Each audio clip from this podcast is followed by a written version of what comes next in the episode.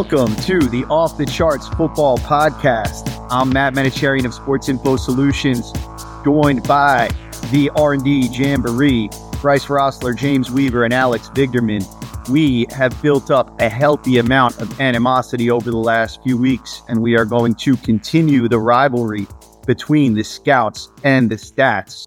Alex, I was going to ask you how you are, but I know that you are probably tired of me asking you about different ways that we could rejigger last week's stats list. So aside from that, how are you? I guess is where I'll go. Well, I went outside today, which was You touched grass? it was ill advised. I you know I don't know if anybody else. We're on the east coast for most of us here, and the sky is raining fire, so that was that was unpleasant. But I did get a Wawa sandwich, which was pleasant. Does the sky raining fire have anything to do with you guys having Rob Havenstein as your number four offensive tackle or whatever? I'll have him at the top of my list when hell free. Yeah, no, I don't think it does. I, hey, so you know, after looking at that, I can't, I can't even hate on the Havenstein anymore because James and, and Alex, I got them to rejigger the list and basically just look at it as as completely a rate stat for total points as opposed to the volume and just set minimums in terms of snaps. And when we set it to 2,000 snaps over the three seasons, Havenstein was still the fourth, the number four ranked offensive tackle. So I don't know, James, you felt you felt pretty good about that, huh? Oh yeah, couldn't feel any better. Don't think we could have changed our list in any way, shape, or form from last week. Higher sources than me said I had to, and that just threw it right back in your face. Shameless. Hey, hey, at least the way that I had it, you had Trent Williams at number seven, at least making making the list there. That's true. Yeah, we got him and we got him and Tunsil back in, so that that did have some positive vibes to it. We always say I'm a mathematical genius and you guys are mere peons. Spoiler alert, that's never what we say. All right, so coming back, coming back to the matter at hand, Gouts versus stats, Raining fire on Alex. Alex, you know I was in India just several months ago and I experienced that level of pollution every day in a way that shocked me. That's like it's like worse than that every day there. And uh, I think you're going to find that out in a couple months here too, huh? Yeah, uh, yeah, I will be taking a. Oh, you won't be in s- Delhi. I don't know. I don't know if outside Delhi it's like that. It's my. I mean, having spoken to my wife who walked to work this morning, she was like, Psh, like I don't care about No. this. Yeah. So yeah, All right, cool. And Bryce, so you're not you're not being affected by that down in Oklahoma? No, it's just starting to get hot here. It'll be miserable in a couple weeks. Yeah. All right, cool. Well, Yeah, cool. Yeah, awesome. I had some friends ask me about, you know, if we're really starting to get tension between between us on the scouts versus stats, like how real is the frustration when when Bryce is yelling about Rob Havenstein? I don't know. How would you guys answer that? I think the more times, I think this past week was definitely the the worst because it's never good when you're the the numbers person and somebody's just like rerun it. It's wrong. That's always that's always an, an enjoyable experience. So the rest of it's fine. Your friends think I'm like a performance actor. No, they think that you're very, very real. Like like you're you're Jeremy Strong in succession. Oh God, I don't want to be compared to Jeremy Strong in Succession. I have had people concerned on my behalf for being like maligned as as, like being referred to as a nerd. So I do want to to clear the air that I accept this term and am, am fully I embrace that. So Who are your friends? They can get bullied too. I mean, yeah, the, I did sit at a table with a bunch of people, a bunch of like valedictorians and whatever in, in school. So yeah. that's- Oh, my- my How did you have a table of valedictorians? So you have be- one? Well, in the well, in the sense that there was one person who was the valedictorian or was the fir- number one in the class for basically the entirety of high school, and then got passed in the last semester, and therefore the person who actually spoke was the was was only the the top of the class for that last little bit. Hey, you know what we call that first guy where I come from? Non-valedictorian. And yeah, like he's just he's just a guy. Like he you didn't finish in first place. I don't care if you were leading through a, through the first Shots 90 fired at Joey Mansky. The nerds have participation trophies too. Joey Mansky, Tommy Nansky. I got them all. All right. On to the actual matter at hand. Scouts versus stats. If you don't remember the rules, they are simple. Me and Bryce put our heads together and we put together a list of who we think the top 10 X in the NFL are. This week we did corners. And just for specificity, we included slot corners in the mix here. While we put together our list based on our scouting eye, James and Alex went and put their heads together and created a purely statistical analysis of their top 10 list. And this is the part of the episode where I give Alex a minute to explain what they looked at. Yeah. So last time we talked about offensive tackles, and we don't have like a ton of distinct metrics to analyze offensive linemen at this point. We do have a variety of things to talk about cornerbacks with. So we have what, like a dozen different metrics included here. The primary piece here is pass coverage total points, which is going to incorporate a lot of the elements that other stats that we're going to include here have, but the total points and and for what it's worth, this is the volume version of total points because it's only well, part of the idea here is that rel- compared to the offensive line version last week, this total points is only like a third of the metric. So it's not driving, the volume is not driving things nearly as much. And in fact, you'll, we'll see as we go along that there's definitely some guys with relatively small uh, track records that we're putting at the top here. So pass coverage total points, biggest thing. We also have run defense and pass rush total points, much less valuable, pass rush being the least, especially because that's often just driven by what you're being asked to do. But run defense is, is a relatively important part of cornerback play. It might not be the sort of thing that you guys were thinking of in terms of, of your grades. So I wouldn't be surprised if there are some players who are like better in run support that wouldn't pop to mind from your perspective. We, we did it holistically, but admittedly, that was yeah, I mean, we're five percent of how we were thinking. And that's roughly what we're talking about here as well. So so then we we have a little bit of a little bit of color with schematic usage type stuff, like a few percentage points for press coverage rate and slot corner rate, where we're prioritizing players who can play in press and can play on the outside. It's a pretty small effect, and some of that is sort of incorporated within the value of of throws within total points in terms of like slot throw throws on the interior of the field versus lined up outside. Then we get into some more like tackling things, broken missed tackle rate, hand on ball percentage, how often you're getting your, your hands on the ball, whether it's fumbles, interceptions, passes deflected, that sort of thing. And deserved catch rate, which is a measure. Mm. Matt hates this metric. It's basically the, the percentage of catchable throws that, that the corner allows for completions or for drops. Basically, a, a drop still counts as a completion in terms of, of allowing passes. So it's, it's kind of an adjusted completion percentage basically for corners. Yeah, it's not terrible. I overstate how much I hate it. Can I ask a yeah. quick question though about something you already said? Yes. Because you were flying through press. I understand you you're you're valuing people who press more. That mm-hmm. that creates value on your list. That makes sense to me. In terms of slot versus outside, if there's somebody who plays 100% outside versus somebody who's mixing between slot and outside, how is that? What is preferred there? Yeah, so it's it would be 100% outside. It's basically just the a, a linear. Where outside is better. Yeah. I understand. Yeah, I could see the argument for basically being flexible being a valuable thing. Right. But basically, you're trying to avoid inside guys that create a lot of value by being inside guys from getting to the top of the list, which I think makes sense. Yeah. Being behind the curtain, there was some slight infighting on that number. Yeah, I, I had those numbers, the yeah. press coverage and, and slot coverage a little bit higher, and James had me had me nudge them down. So take that, Tommy Nansky. And then the last few are penalties, which is often going to be defensive holding, PI type stuff. Yards after catch per completion, which is definitely included in the total points from pass coverage, but we wanted to, to sort of extract that out as well.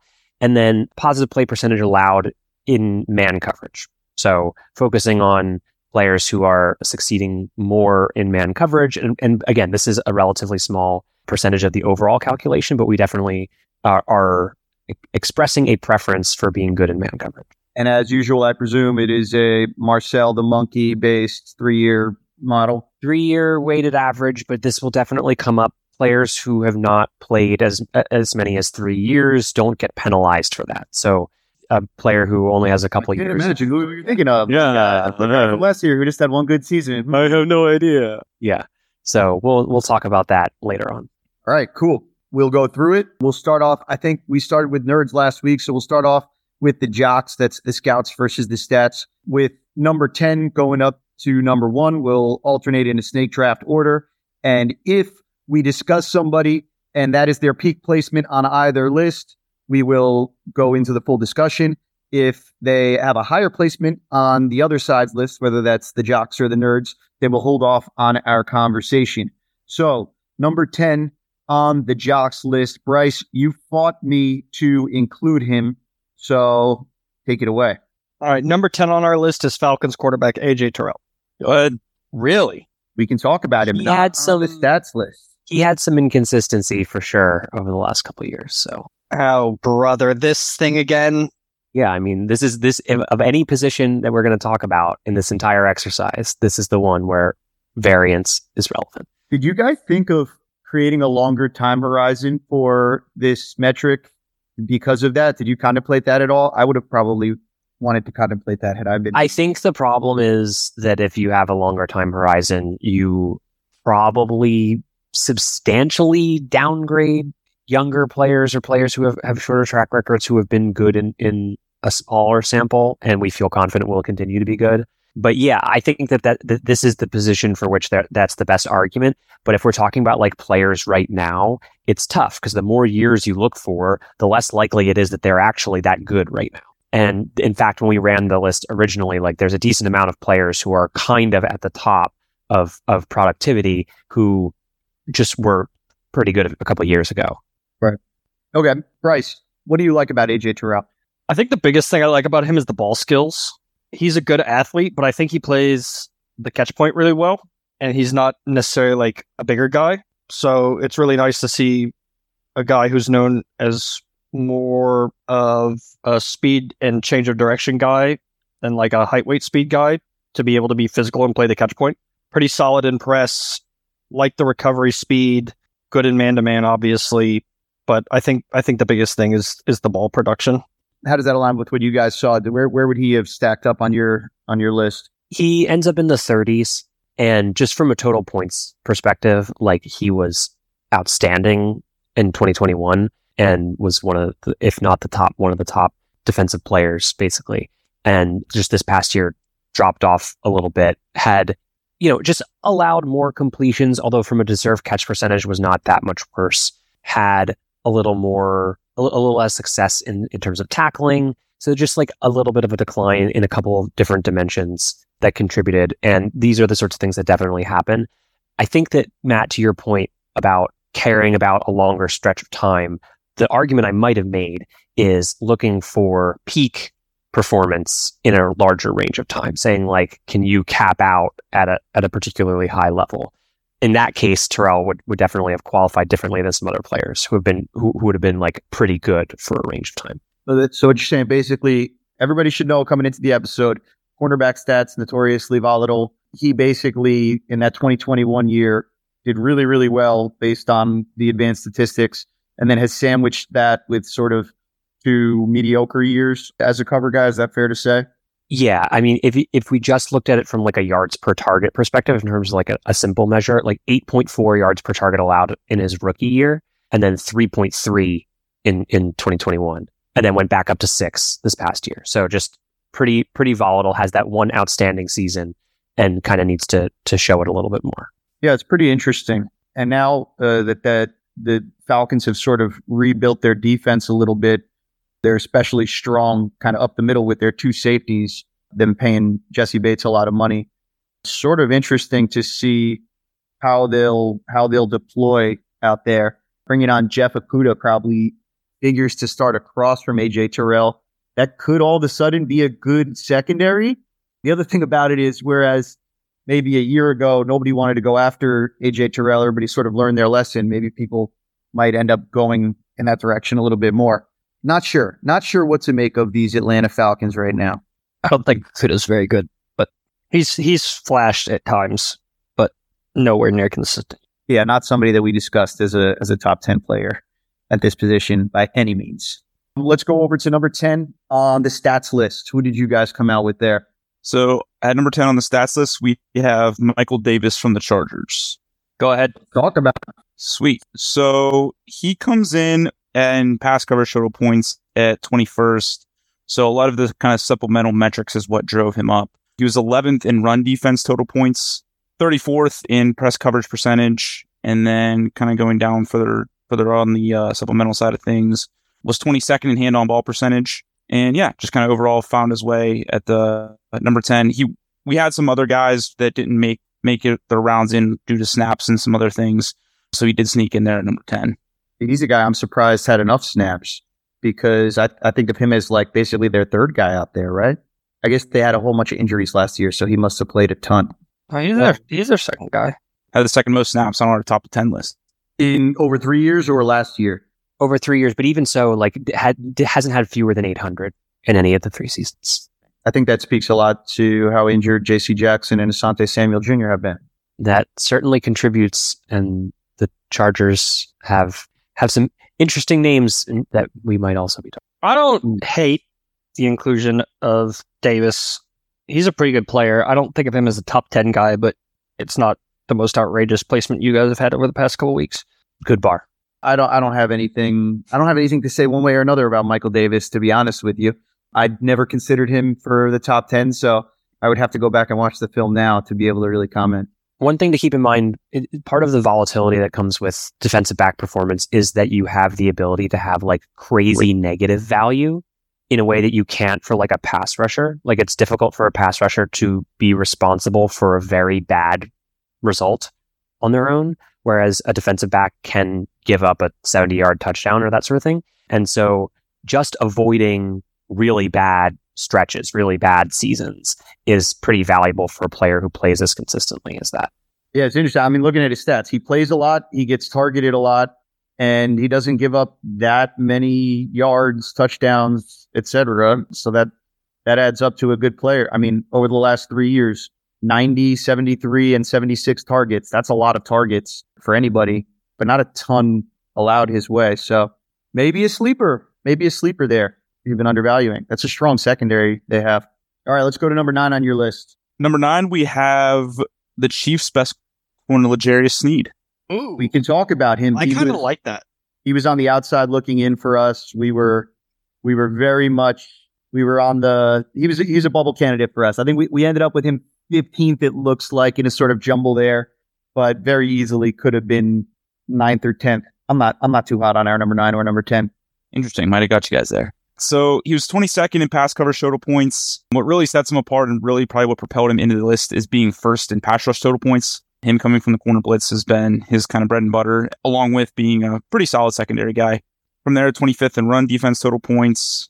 And yeah, he had some real sketchy, kind of some sketchy stuff with the deserves catch percentage, penalties. He has the he has he's the lowest rank in terms of penalties allowed and on the top 10 list as well. And then obviously, as in, for, as in he has the most penalties, or yes, as in he has the most penalties. Yep. And then obviously for our metric, he gets dinged a little bit from lining up in the slot so much. But yeah, overall, just kind of solid player. Yeah, I think I think we would say we kind of agree with this. I don't think of Sneed as somebody with like elite athleticism or ball skills, but I think he's got good size. He's can. There's nobody that you're like afraid when he's lined up against there. I think they do a good job of sort of protecting him so that he's not, and nobody in their secondary is ever really overwhelmed with what they're asked to do there. Like you mentioned, they mix him up, they blitz him some. I think they mix up their coverage as well, and he can fit in. Uh, he's pretty scheme versatile as it comes to what he does. Not elite ball skills, not bad ball skills, kind of pretty good at everything type corner. And I'm not surprised he's on the list because he's been such an important part of them basically playing from ahead over the last couple of years. Bryce, anything you want to add there? I like Sneed. I think he's definitely an underrated player, especially because the Chiefs' defense defenses kind of got a reputation over the past couple of years of being a weak spot for that team. So kind of easy to overlook guys on that defense that aren't named Chris Jones. But was it was it the playoffs two years ago when he was injured? I remember him being out of the game and it being such a problem for them trying to play without him. I'm trying to remember. I feel like that was towards the end of, of two years ago, but I, I can't remember right off the top of my head. But yeah, just one of those cogs where, you know, we talk about uh, corner being one of these positions where like it's a weakest link type deal. He really allows everybody to fit into a role that I think they're more qualified for than they are without him. All right, let's go back over to the jocks list. Bryce, who do we have at number nine? Denzel Ward. Talking about him? You can go. Yeah, go ahead man. Denzel Ward, I think I think people have kind of forgotten about him because the Browns were such a clown show this past year, but I think he's been really consistent since entering the league. Very fast player, seldom gets beat deep. not the most physical guy on this list, but he ever played a full season? Is he? Oh yeah, he's a member of the Never Played a Full Season Club. Love him. I, now I'm really curious if if our number eleven is going to be on the, the nerds list because I like our number eleven better than our number nine and number ten. I don't know. I don't think you're ter- you're not crazy. Your Denzel Ward's a good player. He's been a, a good player. I'm definitely biased against guys that never play a full season, but to your point, it's not like he's ever been a weak part of the secondary. You find he's a person that when he's in the game, he's probably going to lock down a pretty good player a good percentage of the time. He travels a bit too, not somebody that's limited to just one role out there. So I don't know. What do, what do you guys see from a statistical perspective on him? One thing I'll mention in terms of sort of ceiling that you were kind of alluding to is that he, you know, when, when you think of the top corner seasons from a total points perspective, that tends to be guys who get above like 50 points saved and, and, and really more into like 60s and, and close to 70. And he's really been sitting in that like 30 to 45 range basically every year. So solid contributor is not having these bad seasons that, that a lot of corners do have, AJ Terrell included, but is also not having that like outstanding. And to that point, like the, he ranks around that same area actually as, as Terrell, a little bit higher, a little bit better in terms of pass coverage total points, which is really the primary driver here. Ranks 36th instead of 56th for Terrell. Right. More of just kind of that that pure cover guy, which you get there. A little bit smaller than those two players we discussed on their list on the list before. I I wouldn't imagine that he gets as much as high a percentage of press snaps as those guys, but yeah, solid cover guy. Not a lot, not a lot negative to to sort of say about him. Never allowed above sixty percent completions. Never allowed more than five hundred yards in a season pretty good. And they consistently put him on opponents' best. Right. He's moving and he's he hasn't been the problem there, I think is fair to say. All right. Moving up to number eight on our list. This is my turn to speak about somebody. And it's somebody who had such a trash season last year that I suspect he did not make your list. Xavier Howard. That is correct. Xavier Howard played so poorly last year that he almost didn't make our list he was in danger there for a second. He's one of the most difficult players to figure out how to handle. We're so used to these guys that didn't play enough snaps, but were really efficient when they played snaps. And we sort of have to do this mental math and I'll argue about it for the, for the course of the week. But with somebody like Xavier Howard, this is somebody who going into last year would have been like basically at the very top of this list for me. And I think played injured a large percentage of the year. And by playing injured, I think the advanced stats will show it. I'm sure you guys will let us know, but I know certainly the eyeball test showed it. He was torched over and over again last year and was not even close to his best self. And I think that he is an interesting case study in, in the volatility of corners and sort of what they can be as players. I argued for him to be on the list because I'm still not sure that he isn't the best corner on his own team. Um, hint, we'll talk about him as later. It's, it's also possible that he's peaked. His best days are behind him. we will find out a, a, lot as far as that goes this year. If, he, if he's back up at that level of performance he was at before, or if last year was the beginning of the end for him. I will say this is a public service announcement for players. And for all the times players get crushed for not playing through injuries, Xavier Howard is an example of the opposite. And it is how the analytics will punish you for playing through injuries if you do not play to your usual standard when you do so. Yeah, just to give a flavor of of the variability here. In seasons in which he played an appreciable uh, number of games, just going down the list of total points 53, 29, 66, 43, 6. That's 6 being the most recent season. So, like, mm. that's, yeah, that might be, you know, I'm I haven't looked, but that might be the worst single season of any one that we're going to talk about today. Yeah, it's like below replacement level. Not good. All right, number eight on the stat side. Yes, yeah, so number eight on the stat side, we have Michael Jackson from the Seahawks. Hee hee. Keep talking about him and keep singing out. So he had some pretty solid stuff in terms of total points. He was 10th in total points in pass coverage total points. And he was also third in run defense total points. A little bit further down on pass rush, but corners aren't meant to blitz as much as they do. Other than that, nothing really else kind of jumps off. He's just kind of a middling player for the rest of the defensive stats there on the end. But his total points production is what lofted him into what lofted him into our top ten. And it's total points production that is really 2022, right? And and this is not an example of a player who played one year like he he was in fact around for the other two years, and it's just the the performance in the one most recent season, which is the one that we care about the most, it, that that sort of drives things here. So this would be an example of a player that would not have made my list if I had been on the stats side because he, I don't know what the snaps cutoff I would have used. It would have been less than the one that I gave you guys for offensive linemen, but he would not have qualified in terms of snaps. He had 35 snaps before last season over his career. But that said, you're saying he did play the full season last year and he played well enough that on a rate stats, you guys have him there. Yeah, the, we'll see. Well, Sauce Gardner is a person who we expect to exist on our lists. And in order to support a list that might contain that player, you have to make some other compromises. So this is part of the, the effect of that. Interesting. Interesting. Cherry um, picking. Oh yeah, for sure. I don't have any hot Michael Jackson takes. That's Bryce, any anything surprising. anything you would you would want to jump out and say there? No, I think he's a solid corner for what it's worth. Some of the Seahawks buffs I know really like him and think that he's probably their best corner, even with that Maddie. Maddie, Maddie, yeah, Maddie and Griff. I hope they said that. I hope I'm not misquoting them, but I know they like him. I expect another Seahawks corner on the nerd list. That's interesting though to hear some very smart people in the know that really like this player. Sometimes the best things that come out of these sessions are we learn that there's some players that we should dig back in on the film on the film up to kind of learn a little bit more about. Michael Jackson Sr. might be one of those. All right. After MJ, let's go to number seven on your list. We have JC Jackson. More Jacksons. Speaking of players who oh. had bad 2022s.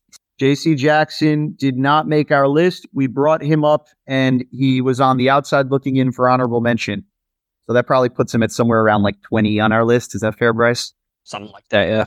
He got benched last year, just like flat out benched.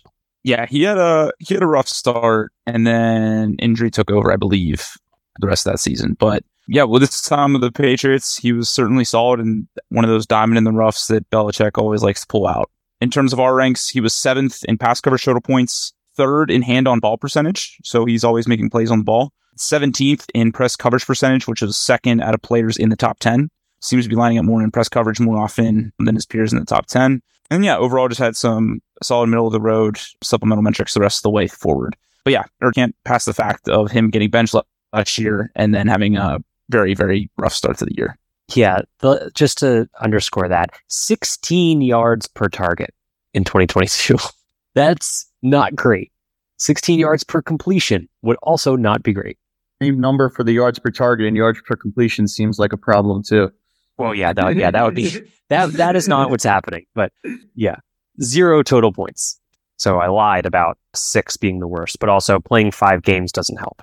Right. What an interesting one because this was a very productive player for the Patriots who I think I would argue got probably overpaid and met some consequences last year. I don't think he's like a benchably bad player, but certainly some concern there. And I, and I don't know what to make of him playing outside of that system going forward. Bryce, where do you come down? I don't think he's like a pure man to man guy.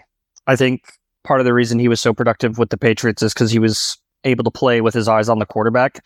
He's not a guy that I think you really put on a number one man to man all game and, and shut him down obviously it, it's it's hard to totally discount the ball production from his time in New England, but I just I don't know. I don't I don't think he's like the an an alpha, so to speak.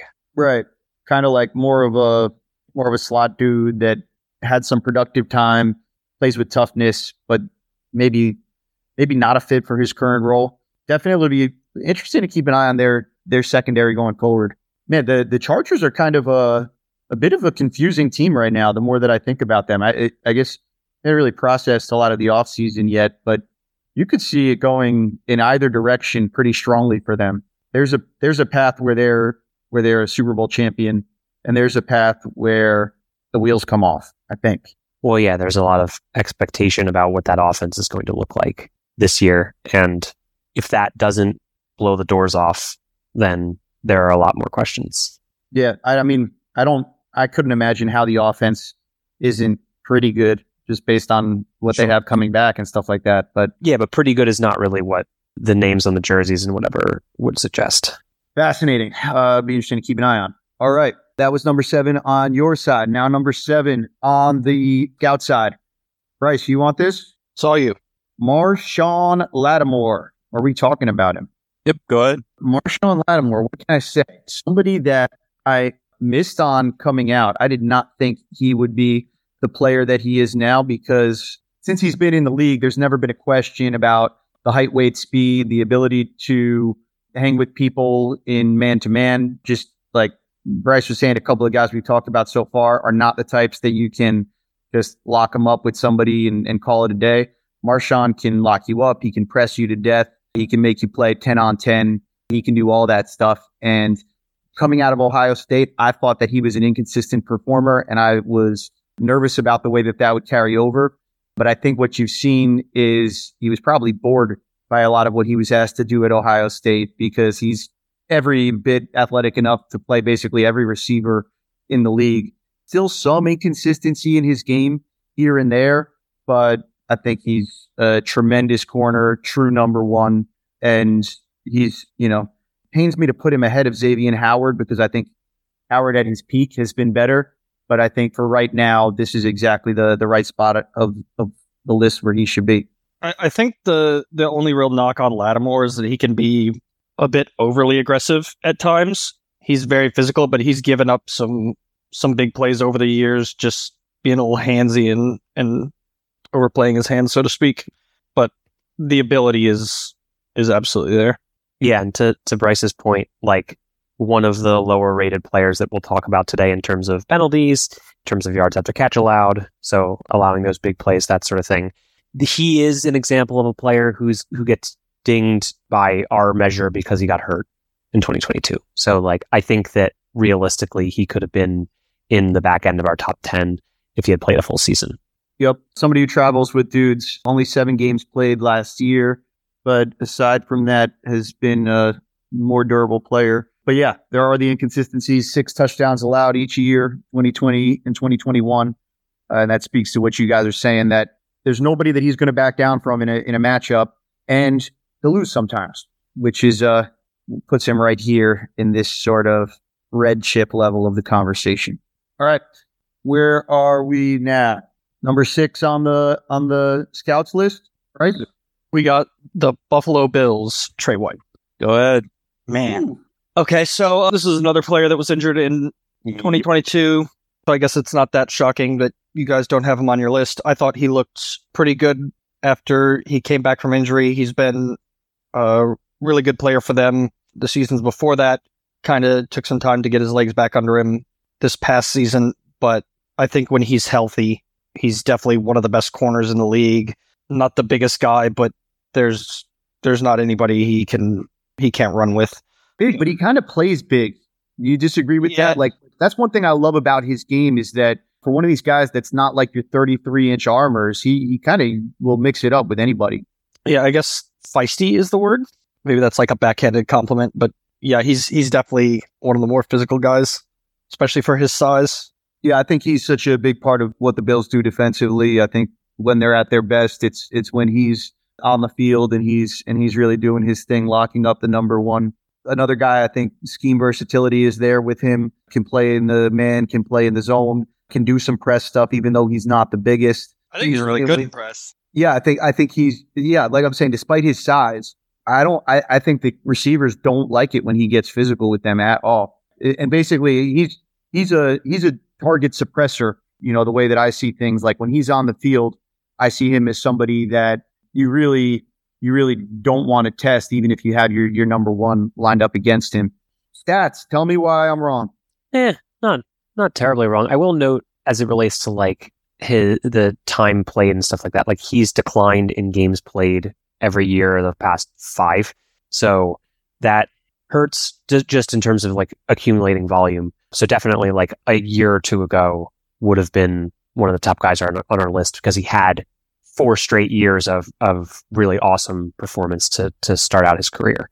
But injuries and stuff have, have definitely taken a toll. And to your point of, of target suppression really is not like an outstanding performer in terms of breaking up plays. Like the, the deserved catch percentage is fine, but gets his hand on the ball and makes plays in, in that sense, but and also is a pretty good target deter. And that is part of total points. So good stuff. All right, let's keep it moving. Number six on the nerd list before we get to the top fives. We have Jaire Alexander. Not talking about him yet. Hooray. Is that the first time we've had a person that we've deferred? I believe so. All right. Some weird stuff. All right. So the top five then. Yeah. So now we start getting to the. I hope we have lots of hits from here on. we'll have some hits. I feel very confident that we will have three.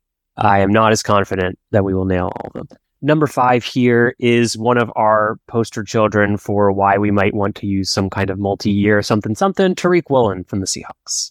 Go ahead. Let's talk about him. We predicted that you would bring up another Seahawks corner, and uh, Bryce already told you that that he's got he's got good sources that'll tell you that he's not even the best one. So go on. Yeah. So from a, I will say that compared to what might have happened if we're talking about comparing one year of performance to comparing multiple years of performance, like he only ranks 13th in pass coverage total points. So he doesn't have some like super outstanding performance in that sense. There are definitely players who have had better performance in smaller samples than, than he did. But in terms of the other stuff, played a, a really good amount of, of press coverage, deserved catch rate, which of course over one year is a smaller sample, et cetera, et cetera, but is number one and compared to the other players on this list hand on ball, got got his hand on the ball a lot, was not as good in terms of getting called for a decent amount of penalties, didn't have a ton of success in man, and was really not blitzing or anything. But the pretty solid total points production combined with getting his hand on the ball and just in general breaking up plays was a, big contributor here. Yeah, I really like Woolen. We talked about him, if only for the reason that we knew you guys would have him on his list based on his rookie year. Height, weight, speed freak, really good ball skills. But I would agree with your the statistical assessment that he's not that good in man yet. I think he's he's been really good in like press bail and some more of their zone stuff. Not a lockdown man guy yet, but all the physical tools are there. The ball skills are there. I just I think the production, the ball production specifically, is getting him a little more hype than the rest of his game at this point. Yeah, we had him. We had him right at number twelve on our list, kind of in that outside looking in smorgasbord of players around the L'Jarius Sneeds of the world. Like him a lot. Awesome rookie year. Wasn't ready to put him up that high because of all the stuff that Bryce said. He is somebody amazing. You know, obviously all the length in the world, even more so than you know going back to like Richard Sherman in that defense and stuff like that but like Richard Sherman, really benefits from being able to play with his eyes on the quarterback. And um, even though they're doing different things defensively than they did years ago in Seattle, I think that philosophically, a lot of the idea of trying to get eyes on the quarterback and trying to make things look confusing, even even when you're just kind of dressing up very simple things, I think that's a great fit for him. And I was impressed by his ball production. And I think as people keep attacking him, keep they'll keep having that production. So I'm I'm more curious now to hear about like the Michael Jackson senior argument over him because I'm fascinated that they're they both made this top ten list. Well, we didn't. Oh, in terms of the the Seahawks people. Yeah, yeah. Well, we'll have them on the podcast. I I DM'd them to confirm that they liked him as much, and one of them thought I was talking about the singer. So I'll I'll keep you posted. Can you do your Maddie impression? Matthew Brown. Oh dear, oh bother. Oh, that was a little bit better. You started off really poorly there. All right, let's go to number five. This is where we had a, a real breaking point on our list where we think these top five guys are all really, really, really good. Number five, former Detroit Lion, current Philadelphia Eagle, Darius Slay. We chatting? Go ahead. Aw. Okay, so I know Slay is getting up there in age. I still think he's a pretty good athlete. He was he was extremely fast coming out of school. Not as fast as he once was, but he's still got good speed. I like his versatility, play different techniques. He can play he can play off, he can play press, he can play bail. not really a guy who goes into the slot, but on the outside he can he can do pretty much anything you ask of him. The ball skills are really good. The technique has gotten better and better with age. Just a really really solid outside corner. Being the amount of Lions that you watch and what what he was there at sort of the peaks of his powers, I think he's the sort of player that that sort of transforms a defense just by by being there. And I think that Alex's Eagles have seen that. That even though by by our statistics, I know Bradberry was sort of a, a total point starling last year. I do think that a lot of the engine that made the Eagles secondary run was Darius Slay and his ability. My favorite, favorite thing that he does is he runs routes for the receiver if you if you want to look across the NFL right now, I think if there's one guy that I would want the teaching tape of how to read what the offensive player is doing and beat him to the spot, that's something that I see Darius Slay do against some of the top receivers in the league in a way that when he's when he's on, he's just dangerous because if you throw the ball in in that direction, there's a there's a really good chance that he can get his hands on it and make a play there. So I think the, I think he's just a, a terrific player. I know the numbers last year didn't, I think, reflect the sort of level of play that that he brings. A, a, little bit of a sleeper hero for the Eagles last year, I think, actually. But this is the guy that I think earns every bit of the money that, that he gets paid out there in Philadelphia. In terms, yeah, so he, I'll I'll give James credit for he every time we go through these lists, he highlights a bunch of names that he thinks that you guys are going to yell about.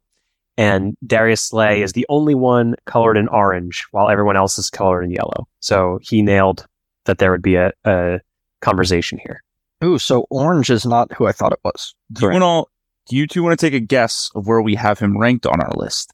Don't do that. Something really bad. Probably like the seventh. Not high enough. Sixty third. Oh, that's a that's a so yeah, so James can go through the the results here that might contribute. Yeah, so his rankings in pass coverage total points have him at 73rd. His run defense total points have him at 44th. Press coverage was really bad at 145th. And then, yeah, everything everything else kind of is along the same the same line. Broken missed tackle 76th, hand on ball 88th, deserved catch percentage 52nd. Penalties are really bad at 154th. Yeah, 54th in yards after catch, yards after catch allowed. And then he does line up out wide a lot. So he was, he did rank well in the slot cornerback percentage. But yeah, a lot of, in terms of a lot of the metrics, he kind of was standard around where his rank is. And, and uh, this is why evaluating cornerbacks is a fool's errand and fraught at best. So the, the phrase peak of his powers was mentioned. And I think that's relevant here where like none of his four most recent seasons, mostly for the Eagles, have been as good from a total points perspective as the previous seasons. So is definitely not at the same level that he was, and that's part of of it. Like if, if we were talking about his 2016 to 18 range, definitely makes our list and might be top five. The one thing that is kind of interesting about his season is that he dropped four interceptions. And from a total points perspective, that's a meaningful distinction. Basically, those get you, you sort of get given credit for breaking up the play, but you lose credit for not catching the ball. So it's kind of a funky evaluation, but basically it, it means that there's a bunch of plays that he left on the field that would have been super high value. Pretty interesting looking at how sky high some of his, you know, 2017, 2018, the total points are up there with any any corner, and specifically the pass coverage total points. But it really has come down, and it hasn't really been like He's been avoided like maybe not 100 targets like he had in 2017, but he's still getting 60, 70 targets thrown his way each year. But maybe just something there to be said for if you stay away from a guy just that much, like all those extra throws are the ones that he was really making offenses pay for the years he's having eight interceptions and stuff like that. Stay away from him a little bit. You mute his ability to have an impact, but what more can you ask for, right? It's like complaining about Darrelle Revis not getting interceptions when he doesn't get targeted. All right, moving from number five to number four on the scouts list. Bryce, I think we got a match here, right? Yeah, we got Sauce Gardner fourth. We'll talk about him later. Oh, we knew he was going to come somewhere in there. All right, number four on the nerds. Who do you got? Number four on the nerds. I also suspect that we might be talking about later. That is Pat Surtain. Fucking embarrassing. Number four isn't. Number four is fine. I will say that that all of the players who we have ranked in the top four are in the top five in the pass coverage total points weighted average. So these are the players who have been the most productive in the thing we care about the most. All right, on to number three. Per, how, does, how does that work per season? How does it work for? It's per season, yeah. All right, number three. Back to you guys. Yeah, number three. I also expect that we will be talking about the second, no, the third best corner on the Miami Dolphins, Jalen Ramsey. We'll talk about him later. Yeah. Big, big Kohou lovers over there, huh? I mean, he shows that he's number two. I said that the, the, the, top four guys were in the top five of, of total points. Kader Kohou, number two. Shout out. Okay. Number three. This is, yeah, we, we start to get real passionate about, about these players, and we're going to be talking about them uh, immediately now. So, Bryce, you want to start off the conversation on Jaire Alexander, who's three on our list and six on the nerds list? Yeah. So Jaire Alexander, another player who probably is a bit of an afterthought when talking about top corners, just because of how the Green Bay defense has performed the past couple years. He's been a huge bright spot for them. Still really young. What can I say about him? Smaller guy, but very fast, very quick, and extremely physical. Plays the ball pretty well. Can play inside and outside for them. He goes into the slot. He'll play out wide.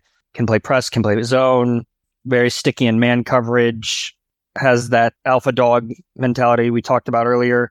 Really, really love this player. Hate that he's on the Packers. Curious as to what you guys saw in the numbers. I'll preface by saying that a big contributor here is missing time. Yep. So from and James can lay out the the numbers and see that was technically his his guy, but that's definitely a big part of of ranking merely ninth in the pass coverage total points. Yep. So Alex mentioned ninth in pass coverage total points was 18th in deserved catch percentage. So pretty high up on that list. And then, yeah, his, his pass coverage total points being ninth is what really kind of propelled him into the top 10. 67th in slot corner. So he's lining out out wide a good bit relative to the rest of the guys in the top 10. And uh, actually his positive percentage against man 22nd, which is the third best out of players in the top 10 does well in man to man schemes in limiting positive plays. The most interesting thing to me with Jaire Alexander is we knew he was a good player. Well, two things actually. Number one, these quote unquote small corners. We're not talking about like a five eight guy here, but we're not talking about a long corner. I get so annoyed with when we do the draft every year that like we can only talk about long corners being like the good corners. He's an example of a, an elite player who doesn't have elite length, and that exists too.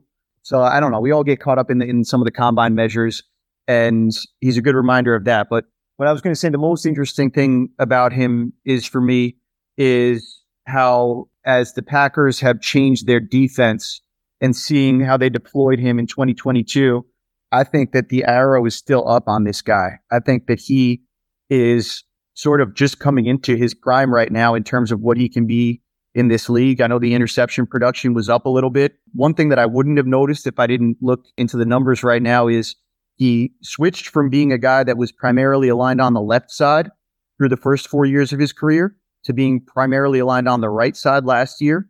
I don't think that explains a lot of why he was much more productive, but I do think that there were other schematic differences and ways that he was deployed more productively that coincided with that. That I'm excited about this player. I think I think it's arrow up here. I hope he stays healthy because he's he's about as good as any corner in the NFL right now. Yeah, we I mentioned earlier about like the the really solid corner seasons being above that like 50 to 60 range in total points and aside from the the year that was mostly lost in 2021 has been above that threshold each of the each of the three you know three of the years that he's actually been around think a defense with Rashan Gary and Jaire Alexander would be better, but taking a little bit of time there. All right. Number two, I think this is back to us. We can finally talk about him, Bryce. The Miami Dolphins' very own Jalen Ramsey. He was number three first? on the nerds list. Do I want to go first? Sure. Super familiar player, I think, for everybody. An absolutely elite press guy, as physical a player as you'll see in the game really transformed the Rams defense in terms of what he was able to bring there and, and, and help propel them to the Super Bowl championship. He's another guy that, that every once in a while he'll lose a rep, but he's going to show right back up, have quick memory and really bring it to the offense. That's what I think he, he, his like sort of superpower is as a corner is his ability to really be sort of like an offensive player on defense. He's he's such an ultra aggressive player that even though he's not a pass rusher, it almost feels like he's attacking you when he's in coverage. Super exciting for him to be on Miami. I mentioned before, I'm not even sure he's the best corner on Miami, and I'm not talking about Kader Kohou, but could be scary if these guys are both really on their game and we get elite Xavier Howard and Jalen Ramsey. That's just as formidable as Tyreek Hill and, and Jaylen Waddle. Probably a bigger a bigger range of outcomes on Jalen Ramsey. I could see him falling on this list if it if it doesn't come together the same way. But also, you know, there's another team that you can see the the, the secondary helping to propel them to a, a major playoff run. Bryce? Yeah, I think I think Ramsey obviously is still up there as one of the top corners in the league. Absolute prototype, really good size, fast, strong, aggressive as hell. To your point, Matt, like he he loses a rep every now and then. I think people are pretty quick to try and single out his his bad reps as reason for him not being good anymore. But I I still think he's one of the best in the league. Yeah, I'm sure whatever points you guys take away from him for for aligning in the slot a decent percentage of the time, he's probably making it back for what he does in run defense there and and, and what he brings physically to your defense as a as a box defender when he's in there. Yeah. If you, to whatever extent you can sort of like look at a stat sheet and read what a player is like, Ramsey is really a good example of that. Number one in run defense total points, top 30 something in broken and missed tackle rate. The deserved catch percentage is really low just in terms of like being able to, to be physical at the catch point. Top 20 in yards after catch per completion. So just like a, a really good physical presence at corner. We've talked about a lot of players who have like ranks that are quite low in a variety of things. Like he is top five in all three total points dimensions that we've included here. That sound means that he is the winner. All right, that's number two on the scout side, Jalen Ramsey. Let's go to number two on the nerd side. Yeah, so number two on the nerd side is Tyson Campbell of the Jaguars. Ooh, aha, aha. This was my number 11. This was the guy I wanted ahead of Denzel Ward and AJ Terrell, and he's up at number two. Tell me why I'm smart. Well, I, I'm going to tell you why we're smart and you're smart by association. So, fourth in the pass coverage total points average does not have quite an, as extreme of a, of a situation as, as some other players. Is also seventh in run defense. That's really a, a, a tying element of the top three guys on our list. All of them are, are in top 10 in terms of contributing in the run game. Also, all of them are, are pretty good at, at, I suppose, related to the, the run game thing, like good tacklers, avoided penalties, avoids big plays after the catch, plays outside, a lot of those things that, that we're looking for. And really just like a ton of rankings that are in that like 30 to 40 range and when there are a whole bunch of players who have other disqualifying factors, as tends to be the case when you just include so many metrics, like being pretty good top, you know, quarter in a whole bunch of metrics can get you to number two. Yeah, man, I'll, I'll, I'll tee you up, Bryce, but, but you can correct me where I'm wrong. But it, this guy, I think, has a lot of prototypical tools and abilities you saw coming out of Georgia with him. He's a guy that does have that length that you look for, that, that sort of all the measurable tools and his rookie year, I thought he was fine. Last year, I thought he really cemented himself as one of the ascending corners in the NFL in terms of just being a lockdown player on the outside. You mentioned Alex, not a lot of weakness to his game, be it the phase, be it how they deploy him. He can play press. He can do other things. I think he's an exciting ascending player because last year we started to see the physical tools that he have start to really manifest themselves into, into a top level player. So He's not quite with you know these uh, these blue chippers that we're talking about right now for me, but I love I love him on the top ten list, and I think that we could we could look around if he can string together a couple more seasons like this, which I think is very possible with what they've assembled from a pass rush perspective in front of him in Jacksonville. Uh, I think he could be a guy that that we are talking about in that category soon. I will note here that a lot of what you said could have been the same thing you said about AJ Terrell a year ago. And so like the profile looks very similar, like not an outstanding rookie year, has a, a really good second year. In fact, was number one among quarterbacks in total points. And Yeah. that third year is going to tell you which one of those things to believe more. Yeah, they're number 10 and number 11 on our list right there. So I think safe to say that they're both good players. But yeah, the, the, the sort of leveling off, that'll be interesting to watch for sure. I think the thing that makes Campbell really scary is he's starting to get pretty good at press and his recovery speed is insane. So it's it's just I, I don't know how you beat a guy who can consistently beat you at the line of scrimmage off your release, but also recover if you happen to win a rep at the line of scrimmage. Like it's it's Yeah. hard. I Yeah, the exact opposite of what I was saying before about like you don't have to have all the physical traits to be a great corner. You could also be this guy and have all the physical great traits and now start to figure it out. And then that's that's like even more of a problem. All right. Let's keep it moving and go to number one on the nerd list. Number one on the nerd list. We already, you already know who it is. It is Sauce Gardner of the Jets. So this is, yeah, we use, if you have one year of data and you're awesome in that one year and, and we acknowledge that this is a variable position and it's just as likely that he does a, an AJ Terrell or whatever. But coming out of college was, you know, a elite prospect really stood out in terms of of his press performance in college. That really wasn't as much of what he was asked to do in his first year at the NFL, but really good tackler, deserved catch rate third, and Tariq Woolen's the one who's first. So we're talking about like you know those single season outstanding numbers in terms of preventing receptions. Number one in success rate allowed in man coverage. So a lot of the things we care about the most about cornerback play was just like nailing that stuff in a rookie year where there were pretty high expectations Your list went in the opposite direction of my complaints from last week. Yeah. Now it's all these one year production players, rookies, like like all this kind of stuff. So how would you how would you have accounted for a player like that? Like how would you I- if you if you know you want to include a player like Sauce Gardner? I'm assuming he had a thousand snaps. Yeah. So I yeah, I would have started off with taking all of the metrics that you had on a rate basis, including total points, and cutting off at a thousand snaps and seeing what that list looked like and like if I thought it was including too many people that didn't have enough experience in there. But Yeah. yes, I can see how he would be a very big problem. You might need to make a special rule for rookies just to deal with him. Yeah, and for what it's worth, if we had done that, ignoring the the rate stat part, if we just sort of like changed the the snap minimum here, the names that are like just below, just outside of our top ten, you, James Bradberry gets in at that point, and then you get like Kendall Fuller and Charvarius Ward, which is not, you know, you might have different kinds of, of gripes with those players making in, but those are definitely guys who have been around more. Ward and Bradberry were on our outside looking in list as well.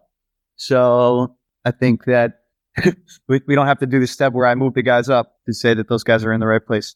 Interesting. So then maybe it's just that. Maybe maybe the, the snap minimum would make me happier. I don't disagree with Sauce. We had him at number four. You have him at number one. This is just a matter of I think he was the best corner in the NFL last year. I think that you have to string together more than than one year, your rookie year, and I don't think he's a perfect player by any means. I think there there probably will be a little bit of a sophomore slump to be expected, but I still think, like I said, we ended up with him at number four on our list in that top five, uh, that first tier of players. I just think that the three guys that we have above him, we've seen we've seen them do it more, and that's why I have more confidence in them right now. Bryce, what do you want to add about Ahmad? I don't have a whole lot to add. I agree with your sentiment, obviously, that I'd like to see him do it for more than one year, but I was admittedly a little skeptical about him coming out of Cincinnati. Obviously, his, his statistical profile was really good. I was a little concerned about him being from a G5 school, but he's, I mean, he was phenomenal this past year. Looks to be a lockdown guy from jump, and that's why we have him fourth. I just would like to see it for another year because our top guy has done it for more than one year. Segue Patrick Surtain the second was he junior or second? The second, Second. Guess. A pretty prototypical prospect coming out was a great player for three years at Alabama, basically stepping in, being their stud. And I'm pretty sure coached by his dad in high school, and his dad now coaching Xavier Howard and Jalen Ramsey in Miami, along with Sam Madison. I'm also pretty sure. So Patrick Surtain, as somebody who grew up a Dolphins fan, he's always going to make me think of his dad, and he's he's surpassed him in terms of who he is as an NFL player.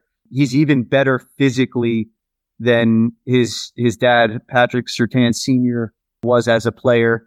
And then he brings with it all of the savvy, all of the ability to hand fight and press, all the ability to win at the line of scrimmage and and punish you just throughout a game when you're lined up against him. And then on top of that, he's bigger, faster, and stronger.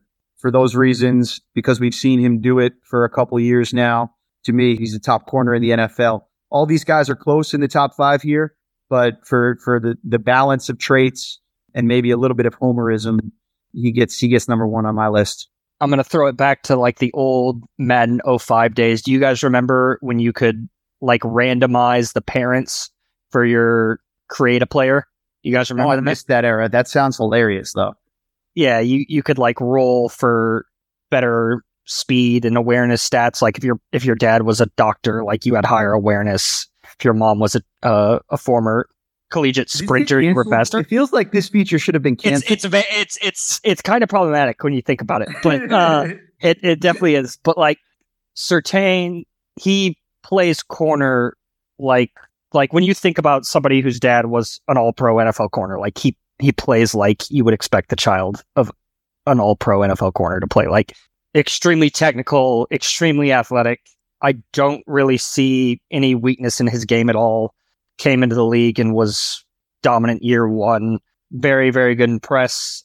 Is like already, like Matt said, uh, very savvy, especially for a young player. I, I think he's easily my number one guy. I, I think Matt probably has it closer, but I, I think he's far and away the best guy in the league right now. From a statistical perspective, he does not stand out as much. Ends up being third in total points uh, and coverage, which really drives where he ranks. But like everything else is no better than 35th, something like that. So is not standing out in the same way from a statistical profile perspective.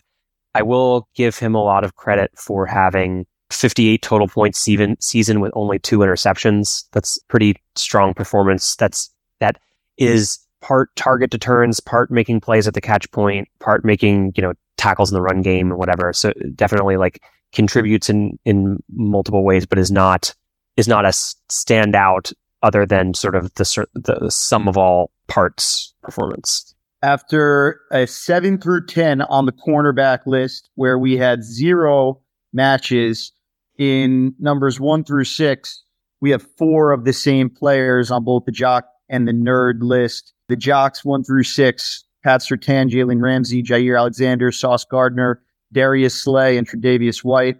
On the nerd side, a very similar Sauce Gardner, Tyson Campbell, who would have been 11 on the jocks, Jalen Ramsey, Pat Surtain, Tariq Woolen, who was number 12 on the jocks, and Jaire Alexander. So your top six were in our top 12, which is more than we can say about our sort of seven through 10 range. Sounds like a dub.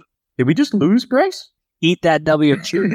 All right. On that note, we'll sign off and get out of here. For our producer Justin Stein, wherever you are, and the R&D Jamboree, Alex Vigderman, James Weaver, and Bryce Rossler. I'm Matt Manocherian, and thank you for listening to the latest episode of the SIS Off the Charts Football Podcast.